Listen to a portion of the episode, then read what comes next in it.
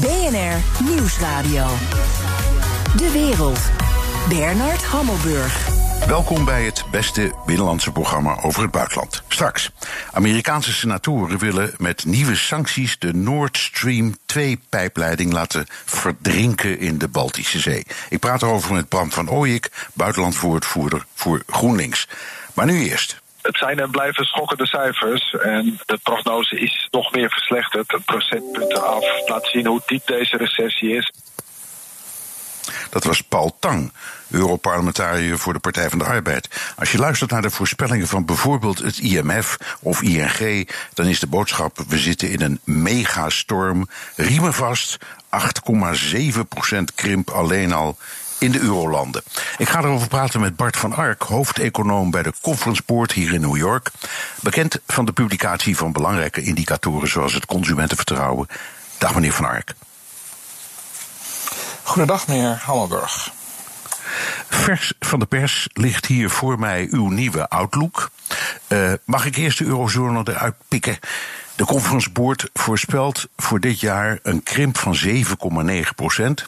En dan in 2021 een groei van 5,3 procent. ING was met 8,7 procent veel somberder. En het IMF zegt zelfs min 10,2 procent. Bent u het zonnetje in huis?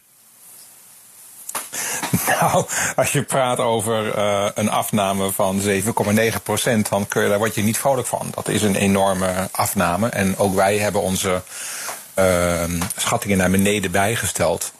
Uh, ja, u zegt inderdaad van er is een groot verschil tussen de verschillende schattingen. Maar dat groot verschil heeft wel te maken met de enorme onzekerheid over uh, hoe het herstel na de eerste uh, fase van corona, hoe dat herstel zich in de rest van het jaar gaat ontwikkelen.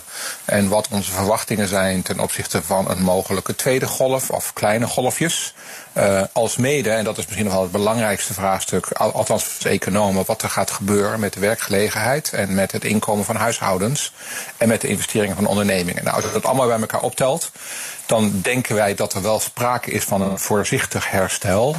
Uh, in de tweede helft van het jaar. Maar ja, aan het eind van het jaar zitten we nog steeds ver onder het productieniveau van waar we zaten aan het begin van het jaar. En dat duurt ook het meeste van 2021 nog wel. Dus nou, uh, nee, zon, dat is wel een erg uh, sterke uit. Nee, maar ja, vergeleken bij die andere is het toch ietsje minder somber, laat ik het zo zeggen.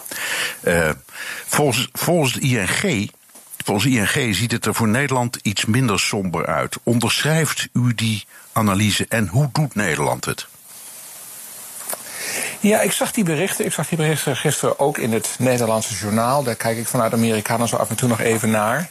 Uh, en ik heb de cijfers niet in heel veel detail bestudeerd, maar het, het optimisme schijnt deels te komen uit het feit dat het herstel waar we op het moment naar kijken uh, zich behoorlijk goed heeft ingezet uh, in Nederland. En ja, daar moet ik dan toch even zeggen nou laten we nou even voorzichtig zijn. Want allereerst, uh, ja, als je heel erg diep gaat, dan is natuurlijk ook het eerste herstel ziet er mooi uit. Ik bedoel, als je alles dicht doet en je opent het weer op, dan procentueel gezien ga je natuurlijk enorm snel groeien. Uh, de vraag is natuurlijk hoe lang dat duurt. Uh, want na twee, drie maanden dan uh, wordt, wordt de economie toch weer wat normaler. In de zin van dat we ja, eigenlijk in een normale recessie terechtkomen als er zoiets bestaat. En dan is inderdaad de vraag maar of dat herstel zo snel doorzet. Dus wat je, wat je ziet op dit moment is ja, scherp herstel voor twee of drie maanden. Uh, maar dan uh, is er zeer sterk de vraag dat herstel kan doorzetten. Nou, heeft Nederland het uh, goed gedaan? Ja, nou ja, we hebben natuurlijk de, economie niet helemaal dichtgegooid. Zoals in een aantal andere landen. Dat, dat heeft, wel een, heeft wel een voordeel. we hebben geprobeerd mensen zoveel mogelijk aan het natuurlijk verbonden te houden aan de bedrijven waarbij ze werk hadden. Zodat we ze ook snel weer konden inzetten. En ja, in vergelijking met een aantal andere situaties, inclusief de Verenigde Staten, waar u alles van weet, is de coronasituatie, althans op dit moment, redelijk onder controle. En dat zijn natuurlijk wel allemaal positieve factoren. Ja. Over de rest van de wereld en zeker over Amerika gaan we natuurlijk straks nog even praten. Um, een aantal Europese landen ving de ernstigste klappen op met noodhulp, bedrijfssteun, fiscale voorbeelden, uh, voordelen. Daarmee is de klap op de arbeidsmarkt redelijk opgevangen. Beperkt dat nou uiteindelijk de schade? Ja, dat is uh, een hele goede en hele ingewikkelde vraag. Uh, natuurlijk is het zo dat in de korte termijn dit soort programma's waardoor mensen ja, toch een groot deel van hun inkomen kunnen behouden en hun baan behouden, heeft een heel positief effect op de korte termijn. Allereerst houden mensen daardoor inkomen en blijven daardoor besteden. Maar minstens zo belangrijk is dat mensen weer snel aan de slag kunnen. Ehm, en op die manier toch ook enige stabiliteit aanbrengen bij het herstel. Het probleem met dit soort programma's is, ze zijn uitermate duur. En ook al, ook al zegt de diverse overheden, inclusief de Nederlandse, dat er geen grens is in principe aan wat we op dit moment moeten doen. Ja, moeten dit soort programma's wel, wel afgeschaald worden. Uh, en zodra het gaat gebeuren, is de vraag van, uh, ja, hoe, hebben, zijn bedrijven dan sterk genoeg om op hun eigen benen te kunnen blijven staan? Nou, dat hangt natuurlijk deels af van de recessie, maar het hangt deels ook af van hoe snel bedrijven kunnen gaan herstructureren. Want één ding weten we wel zeker, dat na deze crisis ja, de economie er toch anders uit gaat zien. En dat heel veel bedrijven ja, toch hun bedrijfsmodel uh, moeten gaan aanpassen.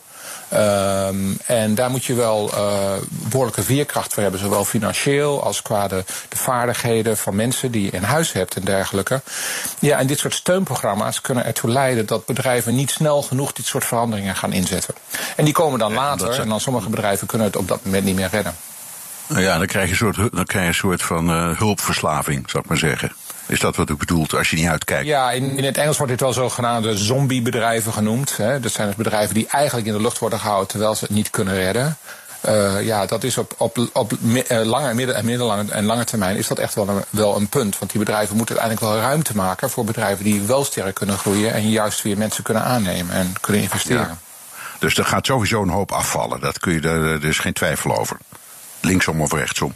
Er is geen twijfel elke recessie leidt ertoe dat uh, er bedrijven uh, uitvallen. En met name recessies die lang duren. En deze kan natuurlijk best wel even duren. Zoals we zeiden, het is dus zeker dat we in 2021, als het niet langer is, voordat we weer terug zijn op het oude niveau van economische activiteit. Nou, hoe langer dit duurt, hoe meer bedrijven in de problemen komen. Hè. In eerste instantie heb je liquiditeitsproblemen, dat hebben we nu al gezien. En bedrijven die failliet gaan nu is vaak dat ze gewoon geen geld hebben.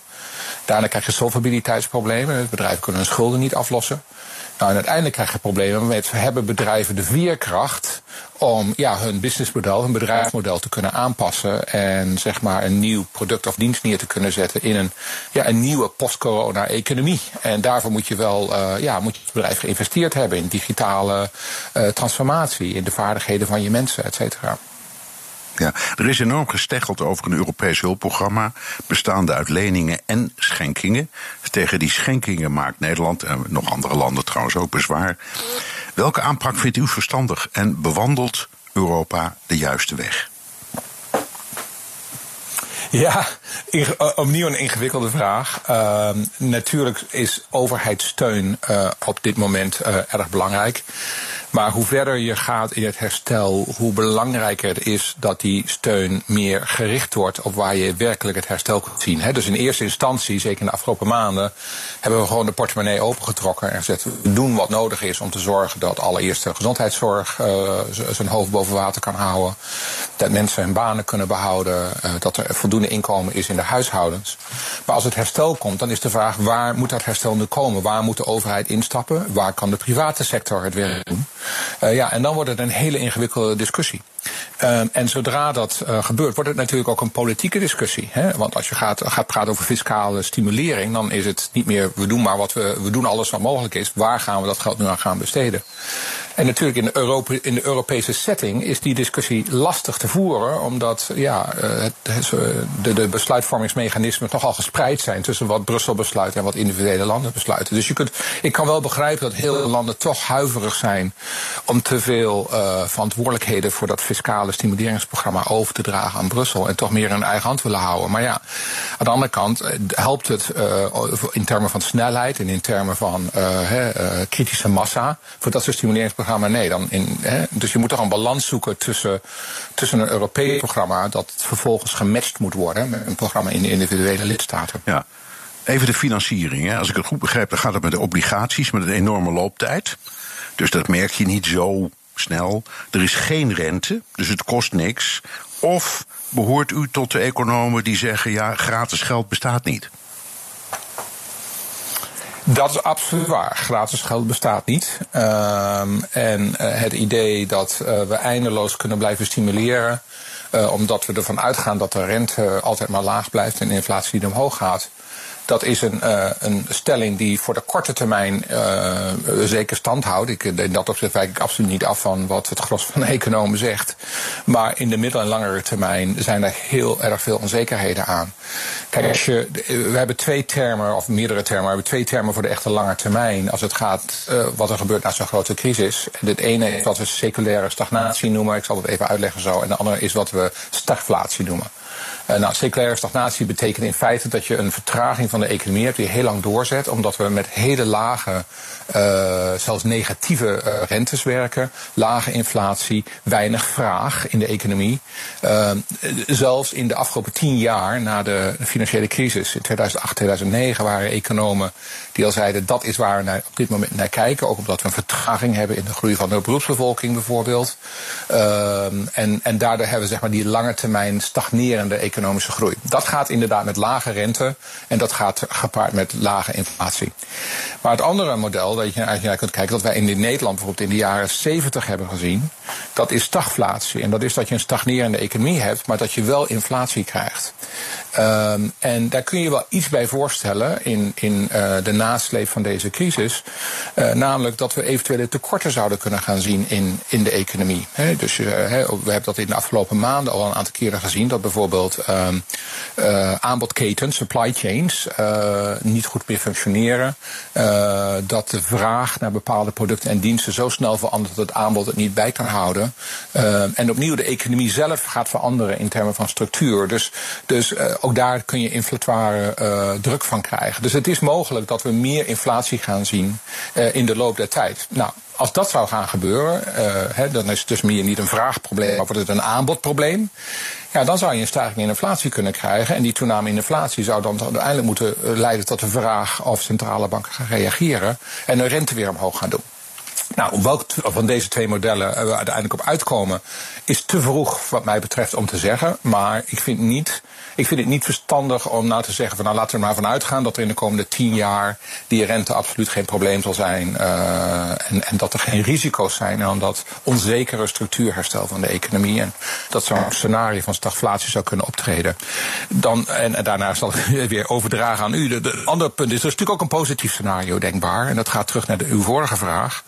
En dat is dat die structuurverandering van de economie toch leidt tot veel nieuwe bedrijven met digitalisering en nieuwe technologie en innovatie die de productiviteit enorm zou kunnen stimuleren. En dat zou een positieve impuls zijn voor de economie. En dat zou uiteindelijk die inflatoire druk weer, uh, weer. Dus veel onzekerheden, veel verschillende scenario's. Mijn gast Bart van Ark, hoofdeconoom bij de Conference Board hier in New York. Bekend van de publicatie van belangrijke indicatoren zoals het consumentenvertrouwen. America will soon be thriving like never before because, ladies and gentlemen of Oklahoma, the best is yet to come. Dat was Donald Trump tijdens een campagnebijeenkomst in Tulsa. Meneer Van Ark, we hadden het al over de financiële markten. Um, Wall Street is uh, nerveus, maar weerspiegelt bepaald geen financiële ramp. Is dat nou ongefundeerd optimisme? Uh, of valt het economisch in Amerika wel een beetje mee? Of moeten we ons schrap zetten voor een dreun? Of nemen ze een, een, een voorschot op de verwachting dat het allemaal wel weer goed komt? Ja, deels is de stijging van de financiële markten, en zeker hier in de Verenigde Staten, maar wereldwijd uh, niet zo verbazend. Uh, omdat meer nog en sneller dan in de vorige crisis in 2008, 2009, zoals we net al bespraken, de centrale banken en de overheden de portemonnee hebben getrokken. Dus er is enorm veel liquiditeit in de economie. En ja, dat, dat helpt de financiële markten natuurlijk. Die, die zijn daar blij en gelukkig mee. Dat is één element. Het andere element dat deze crisis meer dan enige andere, met name midden- en kleinbedrijven, bedrijf heeft getroffen. Dat zien we dus ook nu ook heel duidelijk in, uh, in het herstel. Uh, grote bedrijven die gewoon ja, zeg maar nog meer ruimte hebben, financiële ruimte hebben, hebben zich toch nog wel redelijk door deze crisis heen gewerkt. En in de beurs zie je natuurlijk vooral de publiek genoteerde bedrijven. Dus ik denk dat het toch een, ook een subselectie is van bedrijven die het relatief goed doen ten opzichte van de economie als geheel. Dus in dat ja, opzicht is het niet zo verbazend. Tuurlijk. Uh, Dow Jones gemiddelde ja. is per definitie, dat zijn de grote jongens.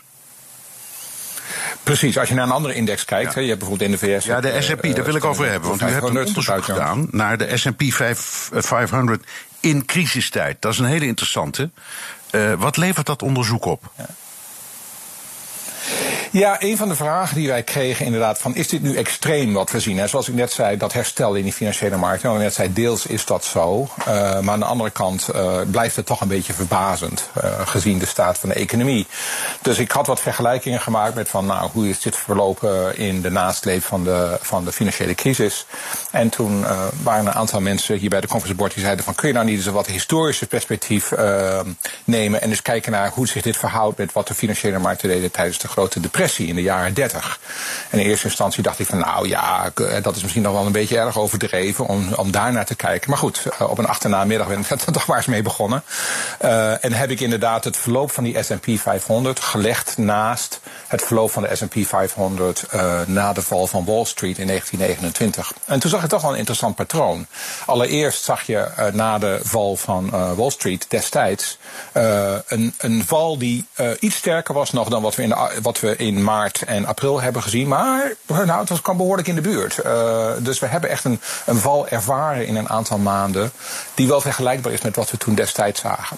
Maar wat met name interessant was, uh, dat is dat na ongeveer twee maanden, in november 1929, de SP 500 zich weer sterk ging herstellen. En dat is een trend die zich doorzette voor ongeveer zes maanden. Um, en ik heb uh, bestudeerd, met andere mensen gesproken van waarom was dat nou? En wat telkens weer terugkwam is dit zogenaamde FOMO-element, fear of missing out. De, de angst dat we ja, zeg maar, uh, niet uh, op dit moment de goedkope aandelen uh, kunnen kopen en mee kunnen gaan op de markt. dat was eigenlijk de enige reden. Iedereen denkt van kan alleen maar beter worden, dus nu kopen, want het is allemaal lekker goedkoop. En dat is voor mijn gevoel ook wat we op dit moment voor een heel groot deel gezien hebben. Is dat, dat iedereen zegt van nou, het, is zo sterk gevallen, het trekt vast wel weer aan, dus laten we nu maar vooral kopen. De vraag is hoe lang kan dat stand houden? En in 1929, in 1930, april 1930, toen zagen we opeens dat de markt opnieuw naar beneden ging. En dat ging door voor ongeveer twee jaar. En met name de reden daarvoor was interessant, want toen was er wel een reden. En die reden was dat president Hoover, die op dat moment uh, president was, uh, importtarieven ging introduceren ten opzichte van andere landen om de Amerikaanse economie te beschermen. En dat leidde tot uh, vergeldingsmaatregelen uit Canada en uit Europa en dergelijke. Nou, nu, Waar hebben we dat meer gehoord? Waar hebben we dat meer gehoord, meneer Van Ark? Ja, terug naar vandaag. Hè. We gaan een interessante ja. verkiezingscampagne in zometeen in de Verenigde Staten. en ik moet u eerlijk gezegd zeggen, welke president we straks ook hebben, of het nou president Trump is of president Biden. Uh, die handelsvraagstukken en de risico van tarieven en moeilijke internationale relaties onder beide presidenten zal een, groot vraag, uh, een grote vraag zijn. Um, en zou inderdaad een van die triggers kunnen zijn. Nou, ik ga dat niet voorspellen. Ik geef u alleen maar een soort van vergelijkend historisch perspectief. Waarom wat we op ja. dit moment zien toch waarschijnlijk geen stand kan houden. En dan het laatste, en dan, en dan stop ik daarmee. Uh, ik moet wel zeggen, als je goed naar die S&P 500 kijkt... dan heeft hij eigenlijk de piek bereikt in begin uh, juni al. En sindsdien uh, is het eigenlijk, als je eerst kijkt, uh, ja, is het eigenlijk gewoon behoorlijk vlak. Dus we hebben echt een snel herstel gezien, maar sinds juni zien we niet dat die index continu sterk blijft. Dus misschien hebben we de piek wel bereikt. Gaan we, gaan we even naar, uh, in de paar minuten die we nog hebben, naar wat ik heel belangrijk vind, de outlook voor de Verenigde Staten van u, van de Conference Board. Uh, en dan zie ik in de eerste helft van dit jaar een daling van het bruto nationaal product van 22 procent. Maar in het derde kwartaal een stijging van bijna net zoveel. Uh, wat heel interessant is, dus dat lijkt weer op of de beurs een soort voorschot neemt. En dan komt u met een aantal scenario's. Een swoosh recovery, dus een stevige bries of een dubbel dip. Of nog erger, een tweede golf en dus de letter W van Willem. Licht die scenario's eens toe, als u wilt. Ja, nou, het eerste scenario, dat swoosh-scenario, dat, uh, dat is wat we vroeger wel een W-scenario noemen. En daar hadden we het eerder in de uitzending al over. Je krijgt in de eerste paar maanden een sterk herstel en daarna wordt dat herstel minder. Dus je ziet zeg maar zo'n vinkje, zeg maar, en dat vlakt langzaam en zeker af. Dat is eigenlijk het positieve scenario. Ik bedoel, je kunt niet verwachten dat de groei die we op dit moment hebben gezien, zeg maar in mei en in juni en misschien zelfs nog wel in juli, Hoewel voor de Verenigde Staten ik dat sterk betwijfel, omdat we nog weer zo'n enorme toename in nieuwe coronagevallen hebben. Maar dat, dat zeg maar vanaf juli, augustus je die afvlakking krijgt. Dat is eigenlijk het positieve scenario. En als dat het geval is, dan zou je inderdaad kunnen zien dat uh, in, de, uh, in de loop van 2021 de economie uh, als totale economische activiteit weer terug is op het oude niveau. De, andere extreem is, de, is de, de W die u beschreef. En dat is inderdaad het geval dat we in de tweede helft van het jaar ja, toch een nieuwe golf krijgen. Daar is iedereen natuurlijk heel erg bang voor. En de vraag is van als er zo'n nieuwe golf van uh, coronagevallen komt, wat gaat dat dan betekenen voor de economie? Dat is wat mij betreft nog heel erg onzeker. Uh, wat de effecten daarvan zijn. Het zal zeker negatief zijn. Uh, maar ik denk eerlijk gezegd niet dat het zo sterk zal zijn als het in april was. Op voorwaarde dat we niet het gezondheidszorgsysteem zwaar in de problemen brengen. Maar we hebben waarschijnlijk wel een aantal lessen geleerd. Over wat werkt er ja. en wat werkt er niet. En moeten we nou een totale ja, dus misschien, misschien, misschien gaan we dingen sluiten, maar niet meer alles. Zoiets? Ja en, en, ja, en je ziet dat eigenlijk ook al in, in een aantal staten in de Verenigde Staten nu, waar we nieuwe gevallen hebben, is dat men uh, in een aantal gevallen, ik, ik wil daar voorzichtig mee zijn, want dat is niet waar voor alle staten, maar in een aantal gevallen wordt er wel iets slimmer nagedacht over van nou, wat doen we nu wel dicht en wat doen we nu niet dicht. Er zal ook een groot vrijwilligheidselement in zijn, want er is maar zoveel dat de overheid nog een keer kan vragen van de mensen. Dus de vraag is ook van wie, wie uh, blijft er thuis en wie niet en, en dat soort vragen. Nee.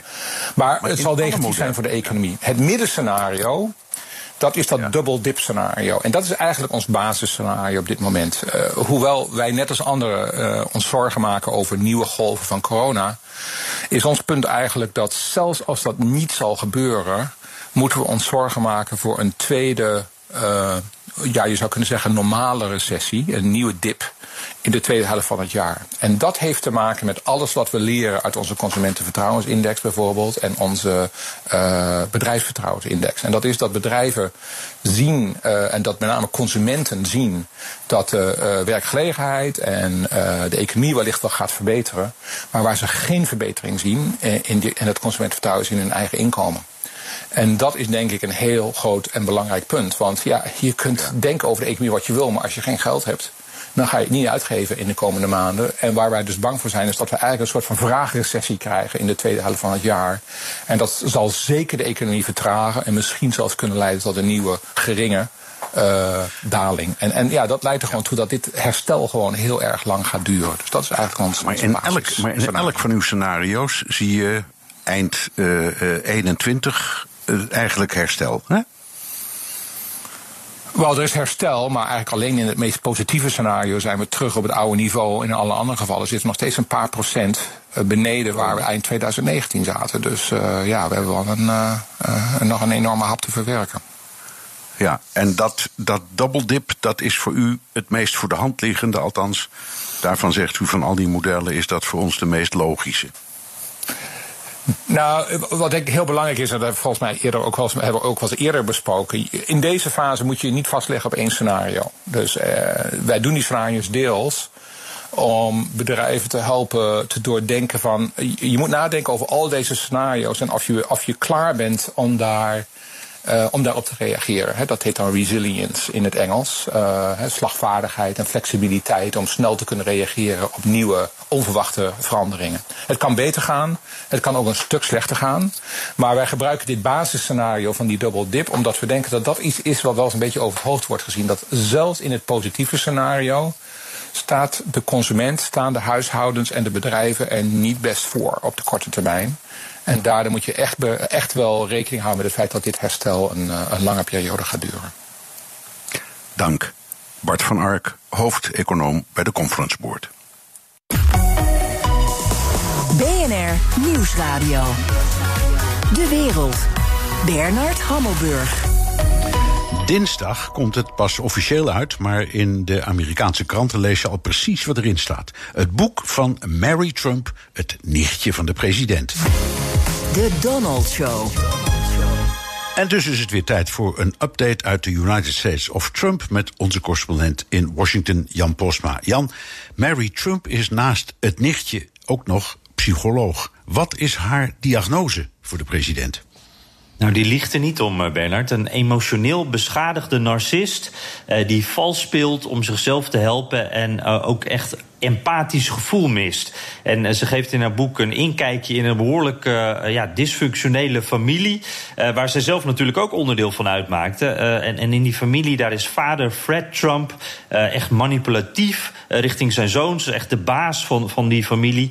best vreselijk allemaal. Het gaat over de broer van Donald Trump, Mary's vader dus. Die kon de druk van zijn vader niet aan en raakte aan de alcohol. Die stierf zonder zijn familie. En, en Donald ging die avond naar de film volgens het boek. En Donald Trump zou ook niet zelf de toelatingsexamens voor zijn opleiding hebben gedaan. Uh, dat door iemand anders hebben uh, laten doen.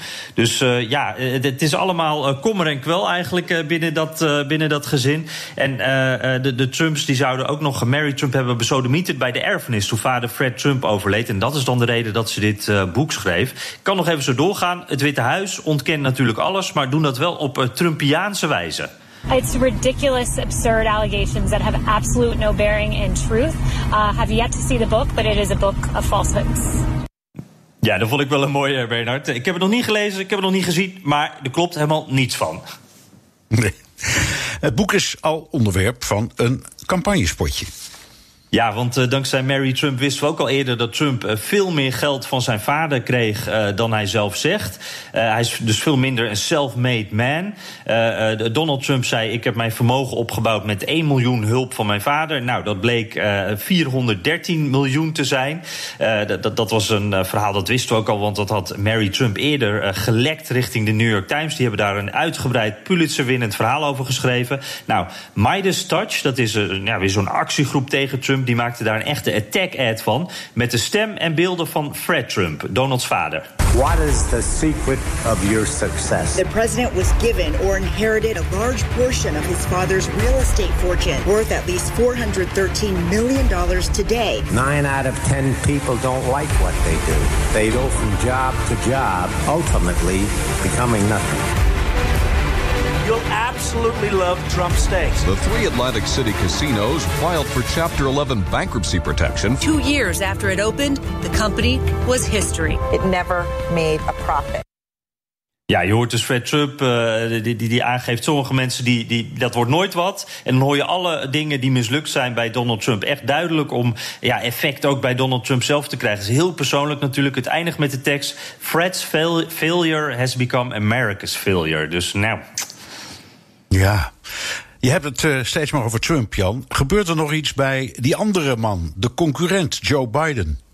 Ja, nee, het, het is natuurlijk uh, om een reden dat je zegt die andere man. Nee, er gebeurt weer helemaal niks. Dat, blijft bijzonder stil. Uh, Biden houdt zich ook stil natuurlijk. Ziet dat corona, de, economie, uh, Trumps optreden ook in Black Lives Matter. eigenlijk, ja, de president genoeg schade. Dus Biden hoeft op dit moment ook niet veel meer te doen.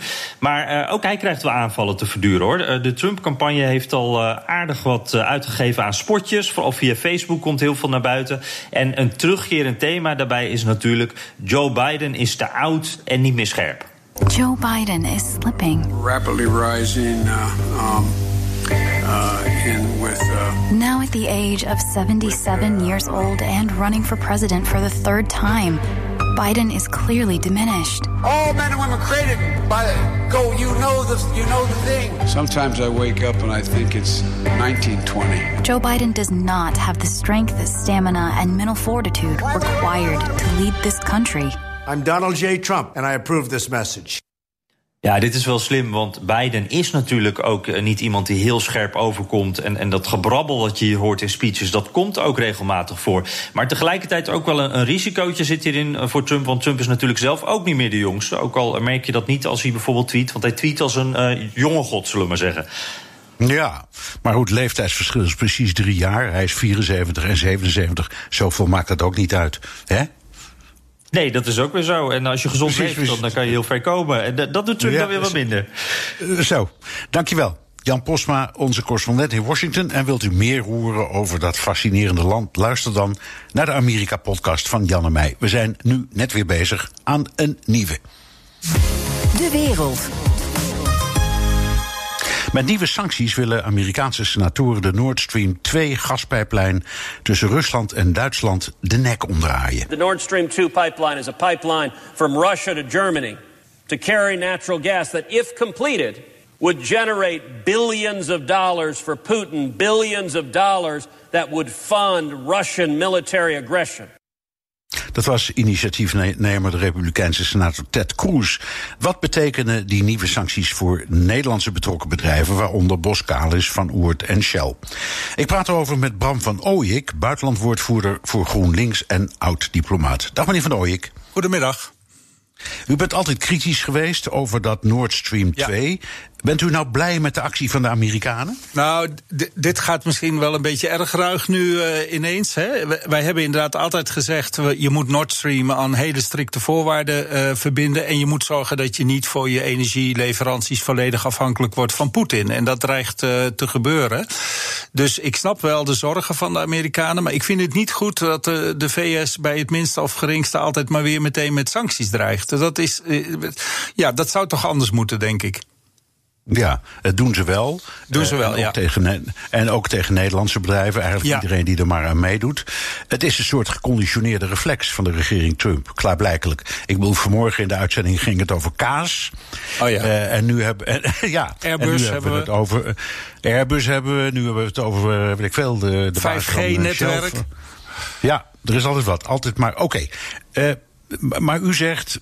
Dit is niet de manier, maar op zichzelf, op zichzelf zouden wij er ook voor zijn om dat project niet te doen of stop te zetten.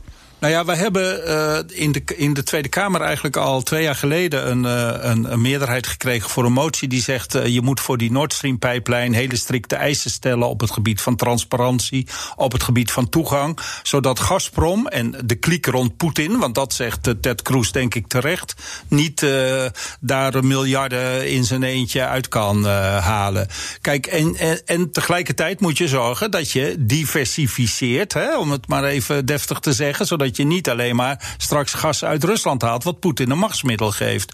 Maar de Amerikanen waren toch, eigenlijk moet ik bijna zeggen, onze bondgenoten. En dan zou je verwachten dat je samen. Uh, de VS en Europa een, uh, een, ja, een strategie ontwikkelt of een beleid ontwikkelt dat uh, aan die eisen gaat voldoen. He, dus dat Nord Stream transparant is en, en toegankelijk voor iedereen en dat de gasafhankelijkheid van Rusland minder wordt. Dat kun je samen doen en dat gebeurt niet als je elkaar alleen maar dreigt met sancties. Ja, goed, maar de Amerikanen stellen er ook iets tegenover. Die zeggen, wij hebben ook gas, dat verkopen ja. we graag. Ja, dus zeker. Ze maken ook, maken ook deals. Dus op zichzelf, ja, dat, dat, dat is, lijkt mij, in zo'n schaakpartij nog wel een gepermitteerd middel. Nou ja, ze hebben natuurlijk een, een groot eigen economisch belang. Maar kijk, weet u, het, het probleem is volgens mij breder. De Amerikanen geloven gewoon niet meer in internationaal overleg. Die geloven niet meer, of ik moet zeggen, het Witte Huis. Hè, de Amerikaanse president gelooft daar niet in. Hij, je kunt bijna geen internationaal akkoord opnoemen van de laatste jaren. of de VS heeft zich eruit teruggetrokken. Klimaat, de, de nucleaire deal met Iran. De Wereldgezondheidsorganisatie, gisteren of eergisteren, hè, definitief terugtrekken. Uh, nou ja, de, de VN-Mensenrechtenraad. Uh, de, de WTO, de Wereldhandelsorganisatie, waar ze niks meer van moeten hebben. Dus ja. Amerika trekt zich terug uit Weer, de internationale rechtsorde. Wereldgezondheidsorganisatie, ja. twee dagen geleden. Ja, precies. Uh, dus okay. daar zit het probleem. Nou, nog even wat anders. Landen als Polen en Oekraïne die hebben, die zijn ook tegen die pijpleiding. Maar dat is omdat ze denken: ja, maar dit kost ons ja. geld. Want het is een alternatief voor de pijpleiding die door onze landen loopt. Um, dus je hebt ook vanuit dat perspectief zeggen landen die om economische redenen denken: ja, wij, wij missen hier kansen. Ja, en dat geldt bijvoorbeeld voor een land als Oekraïne, waarvan we weten dat Rusland uh, ja. ni niets nalaat om dat land te destabiliseren. En daar, met name in het oosten van Oekraïne, de Krim, om daar invloed of, uh, te krijgen of zelfs te annexeren. Nou, de Oekraïne heeft nu nog een, een positie, omdat de, de oorsprong, hè, de pijplijnen nu nog door Oekraïne lopen. En ze daar dus ook geld voor krijgen. En daar dus ook een onderhandelingspositie ten opzichte van Rusland hebben. Dus je moet ook, ook dat hebben we in, in het Nederlands parlement besproken. Je moet dus ook nog eens zorgen dat die politieke uh, implicaties van zo'n pijplijn goed besproken worden met uh, de Europese Commissie, Oekraïne, Rusland. Hè, en, en dus ook op die manier proberen je niet door Poetin in de luren te laten leggen. Want daar gaat het uiteindelijk om. Ja, oké. Maar het, het, het, is niet zo. Dit, dit, deze of dit gesprek gaat niet over een principieel verzet tegen aardgas, neem ik aan. Omdat daar hebben we in Nederland wel moeite mee. Maar het grootste deel van Europa zegt. ja, daar moeten we toch voorlopig mee leven. Dus daar, daar hebben wij het nu niet over, nee, meneer Van Ooyek, of nee, wel? Nee, wat mij betreft is het, is het evident dat. En we, we zijn gestopt met gas in Groningen. En ik denk dat dat een hele goede zaak is. En dat betekent dat je tijdelijk gas uh, elders moet halen. Uh, dat kan op een aantal manieren kan inderdaad uit de Verenigde Staten zelf, daar hadden we het net al over. Kan voor een klein deel ook uit Noorwegen en andere Scandinavische landen. Vooral Noorwegen moet ik zeggen. Op termijn moet je zorgen dat je ook van dat gas afkomt. We willen een fossielvrije wereld in, uh, in, in 2000, uh, ja, zo, zo snel als maar mogelijk is. 2030 als het kan, maar 2040 toch zeker. Dus daar moet je ja. een strategie voor hebben. En daar past okay. gas nu nog even in. Dat is, niet, dat is onvermijdelijk, denk ik. Je kunt niet van de ene op de andere dag op wind en, en, en zon en waterstof. Dat kan niet. Even terug naar, het even terug naar uh, wat uh, Ted Cruz en consorten willen. Stel nou dat er uh, sancties worden uitgesproken tegen Ben van Beurden, de topman van Shell. Ja. Uh, wat moet Nederland dan doen? Ik, ik, vraag u dat ook als oud diplomaat, want het is een typisch, typisch zo'n puzzeltje waar diplomaten hun tanden in zetten. Ja, nou ja, kijk, ik, ik denk dat, dat het dreigen met sancties op zichzelf al een reden zou moeten zijn voor de Nederlandse diplomatie. Maar ook samen met uh, de Duitsers, hè, die ook uh, heel diep in die Nord Stream uh, aanleg zitten, om met de Amerikanen te gaan praten. Merkel heeft dat, geloof ik, onlangs nog wel gedaan met Trump. Maar ja, die wordt dan zo ongeveer verrot gescholden, om het maar ondiplomatiek te zeggen. Ik denk ja. toch dat we te zacht zijn tegen de Amerikanen en te lang nog in de illusie leven dat zij onze natuurlijke bondgenoot zijn. Wij moeten steviger tegen de VS laten weten dat we misschien een gemeenschappelijk belang hebben in het, uh, in het uh, afstoppen van de macht van Poetin. Nou, laat dat misschien maar weg. Ik denk dat we daar een gemeenschappelijk belang hebben. Maar dat dit niet de manier is om dat gemeenschappelijk belang na te streven. En dat doet Nederland niet. Nederland is veel te stil. Nee, Nederland heeft ook nog een wel apart standpunt. Minister Blok heeft dat onlangs weer herhaald. En dat, dat luidt dat Nord Stream 2 is geen politiek, maar een commercieel project. Precies. Dus daar ja. hebben we eigenlijk als landen niks mee te maken. Ja, dat heeft de minister-president Rutte ook altijd gezegd. Hè. Ik zei al, we zijn dat debat al in 2017 in de Kamer begonnen. Heeft altijd gezegd, daar moeten we ons niet mee bemoeien. Ja, dat is toch van een soort naïviteit die, waar Poetin wel raad mee weet, om het maar uh, zo te zeggen.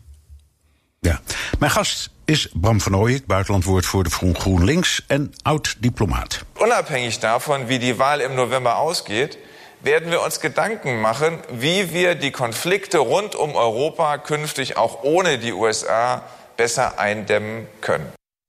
Dat was Heiko Maas, de Duitse minister van Buitenlandse Zaken. Het maakt niet uit welke nieuwe president Amerika krijgt in november. Europa moet zelfstandig zijn zaakjes kunnen regelen. Al dus Maas. Meneer Van Ooyek, we bespraken net Nord Stream 2.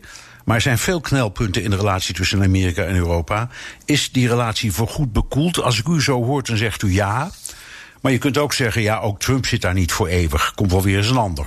Ja, en, en dan, dan is het goed, denk ik, om onderscheid te maken tussen de specifieke stempel die Trump nu op die internationale betrekkingen drukt en, laat ik zeggen, de lange termijn trend. En die lange termijn trend is wel degelijk, ook al onder Obama, hè, dat de Verenigde Staten zich, ja, minder op Europa richt en meer op bijvoorbeeld Azië. Hè? De, draai naar, de draai naar Azië, dat was het, het, het grote credo van de buitenlandse politiek van Obama. Ja, dus, nou dus, u het zo zegt, ik herinner me dat, dat Obama bij zijn herverkiezing... zijn allereerste reis was naar Myanmar. Precies. En ja. ik, ik, ik, ik bedenk nu, achteraf. Ja, dat was eigenlijk een teken aan de wand. Dat was duidelijk ja. een signaal ook naar ons. Ja, en dat werd door Obama ook wel, uh, uh, zeg maar, uh, expliciet gezegd in speeches en zo. Van de VS moet zich meer op, op, op Azië gaan richten. Want daar ligt, ligt ons belang meer dan uiteindelijk in Europa. Maar, ik heb één belangrijk maar, Obama heeft zich niet teruggetrokken uit de instituties van de internationale rechtsorde, uit de multilaterale instituten. We, hadden het al, de Wereldgezondheidsorganisatie, de Mensenrechtenraad, de, het, klimaat, het Klimaatverdrag van Parijs niet te vergeten. Daarvan mag je hopen dat bij een andere president Uh, nou, dat zou dan in dit geval waarschijnlijk Biden uh, moeten zijn. We hadden het er net over. Uh, dat daar weer een terugkeer van de VS tot de reële mogelijkheden behoort. Dus ik denk er is een lange termijn trend. Die betekent dat we als Europa, zoals Merkel zei na de eerste G7-top, eraan zullen moeten wennen dat we meer onze eigen broek op moeten houden. Hè, dat we meer voor onszelf moeten zorgen. En er is een trend afhankelijk van de president die in het Witte Huis zit. En daar kunnen we wel degelijk weer voortgang boeken als Trump in november niet herkozen wordt. Ja. Ja, ik denk nog aan iets, uh, meneer Van Ooyek. Uh, toen Bush 2 president was, toen waren de verhoudingen ook belabberd, als ik het zo mag zeggen, ja. met Europa. Uh, echt heel slecht. Uh, heel veel Europeanen zagen hem als oorlogsmisdadiger, de meest vreselijke dingen. Op het moment dat Obama aantrad, was dat allemaal bij wijze van spreken in tien seconden weer vergeten. Ja, omdat... En toen had iedereen, had iedereen iets van, hé, hij zit weer een normale man, we gaan weer verder. Ja. Dat kan toch nu ook weer gebeuren? Ja, dat kan, maar de, de schade die Trump in. Uh, in uh, bedoel, ik was ook geen grote fan van, uh, van de tweede Bush-president. maar de schade die Bush heeft aangericht is echt wel veel kleiner dan de schade die Trump nu al in drie jaar heeft aangericht. Nou, nou, nou, nou, nou, te, door... twee verloren oorlogen. Ja, hoeveel doden. Ja, maar dat, dat, daar, daar, de, bij die oorlogen traden we in veel gevallen samen op. Hè. Er waren landen, ook veel Europese landen, die die oorlogen steunden. En zelfs mede voerden. Niet allemaal, maar toch wel uh, ja. in, in grote mate. Nu is er echt een conflict tussen Europa, tussen de Europese Unie moet ik zeggen, en de Verenigde Staten, waar het gaat om al die internationale organisaties hè, en het terugtrekken uit de Wereldgezondheidsorganisatie op het moment dat er een wereldwijde coronapandemie is, is natuurlijk eigenlijk een schande. Hè, dat de Verenigde Staten dat, uh, dat doet. Dus dat zal diepe wonden slaken. Maar ik ben het met u eens overigens. Zo gauw er een nieuwe president zit, staat niets ja. ons in de weg om dat weer te repareren. Alleen het moet wel gerepareerd ja. worden. Ja, maar dan wordt het motto: waar waren we ook weer gebleven? En dan pakken we de draad weer op. Of zo. Ik noem maar wat. Hè? Behalve dat er dus, waar we het net over hadden, dat er een, een, ook een lange termijn trend is. die we niet uit het oog moeten verliezen. En waarin de Verenigde Staten zich meer zal oriënteren op, nou, met name Azië, denk ik. En minder dus op Europa. Ja. Dat, is, dat zal gebeuren ongeacht welke president er in het Witte Huis zit. Dat is waar. Oké, okay, terug naar de actualiteit. U had het over sancties. Dat gebeurt links en rechts. Nu hebben we uh, ja. op dit moment de actualiteit is dan weer Airbus, uh, de Europese staatssteun. Wat opmerkelijk is, want uh, Airbus heeft bij de Wereldhandelsorganisatie al een kwestie, een, een, een zaak verloren. Dus wat, de, Trump krijgt bij wijze van spreken internationaal al gelijk. Al dreigt voor Boeing net zoiets. Ja. Um, en, en de Amerikanen zijn boos dat, dat omdat ze hun, hun techreuzen tech als Facebook en Google, omdat we die willen belasten. Ja. Hoe moeten we nou met dat, al dat soort dingen omgaan? Nou ja, kijk, volgens mij zijn er twee dingen van belang. Het eerste is dat we onze schroom laten vallen om kritisch te zijn over de Verenigde Staten. Ik vind nog altijd, als, je, als ik dan onze minister-president Rutte hoor, die zegt altijd dingen als van, nou ja, we moeten ook uh, ons voordeel doen met het feit dat Trump dingen wil hervormen. Je moet nou eenmaal dansen met wie je, wie je aantreft op de dansvloer en dat soort beeldspraak hult hij zich dan in. Je, je, je moet, we moeten echt durven kritischer te zijn tegenover uh, de, de Verenigde Staten. Nederland buitenlandse politiek is tientallen jaren lang uh, gekenmerkt geweest door de transatlantische band. De VS was onze trouwste bondgenoot en Groot-Brittannië was de schakel tussen ons en de VS. Nou, de brexit uh, is een feit. We weten alleen nog niet precies hoe hard die zal zijn. En in het Witte Huis zit iemand die de internationale orde helemaal niet belangrijk vindt. Daar helemaal niet in wil investeren. Dus wij moeten onze buitenlandse politiek heroriënteren.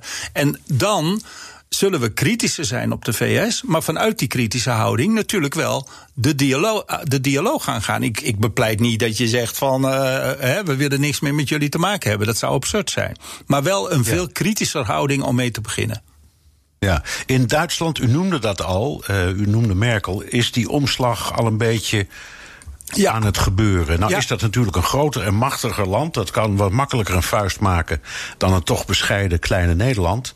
Maar zegt u, eh, dat is een voorbeeld dat wij moeten volgen? Of moeten we kijken of de Frans-Duitse as iets oplevert waar wij ons dan bij kunnen aansluiten in de houding tegenover de Verenigde Staten? Ja, weet u, kijk, Frankrijk is altijd, uh, laat ik zeggen, kritisch geweest ten opzichte van de Verenigde Staten. Dus dat is niks nieuws. Maar Duitsland, hè, toen Merkel, uh, we hadden het er net al even over, toen Merkel terugkwam van de eerste G7-top waar, uh, waar Trump aanwezig was, toen zei ze onmiddellijk hè, van ja, we zullen toch moeten wennen aan een andere wereldorde waarin de, de VS niet onze natuurlijke redder en beschermer en bondgenoot is. En dat was scherp gezien.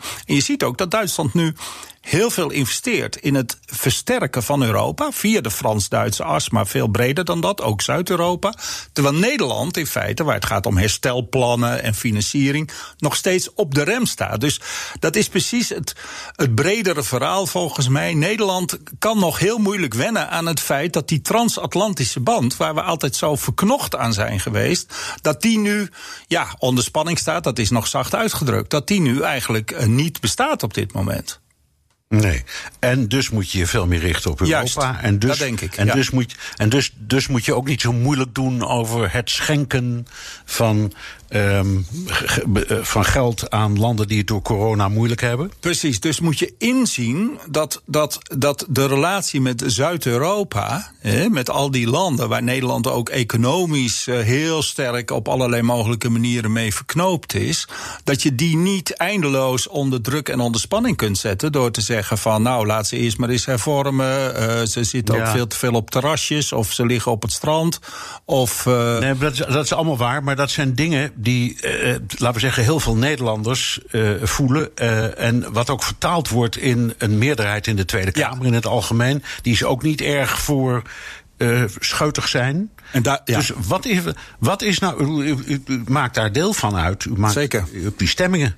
Zeker. Wat is uw boodschap aan uw collega's en vooral aan de premier? Nou, ik zou willen dat onze premier, en dan uh, wil ik toch nog een keer hem ook, uh, Angela Merkel, uh, ten voorbeeld stellen. Want ook in het Duitse, ook in Duitsland was men altijd heel kritisch over extra geld voor Zuid-Europa. Maar Merkel heeft leiderschap getoond. Die heeft gezegd: we leven nu in een andere wereld waarin het belangrijker wordt, steeds belangrijker wordt dat we in Europa investeren. En Duitsland is ook, ja, heeft ook een duidelijke koerswijziging nu doorgemaakt. Waar Duitsland altijd onze bondgenoot was, staan we nu tegenover elkaar. En als, als uh, onze premier dan zegt: Ja, ik heb een Chopin-biografie meegenomen om te lezen, want ik ga niet meedoen aan die gesprekken. Dan zegt uh, Merkel: Wat een kinderachtige man. Nou, dat was voorheen ongekend. Merkel en Rutte waren twee handen op één buik. Dus Nederland speelt het spel ook verkeerd, denk ik. We veel te. Ja, wij zeggen altijd: we zijn trots op het feit dat we zo recht door zee zijn. Maar het is gewoon. Het maakt dingen kapot die op dit moment niet kapot gemaakt zouden mogen worden. Dat is mijn boodschap aan de, aan de minister-president. Speel het spel. Uh, ja, hij, is ja. luid en duidelijk. Meneer Van Ooyek, Bram Van Ooyek, buitenlandwoordvoerder voor GroenLinks en oud-diplomaat, heel hartelijk dank. En tot zover BNR De Wereld. Terugluisteren kan via de site, de app, Spotify of Apple Podcasts. Reageren kan via een mailtje naar dewereld.bnr.nl. Tot volgende week.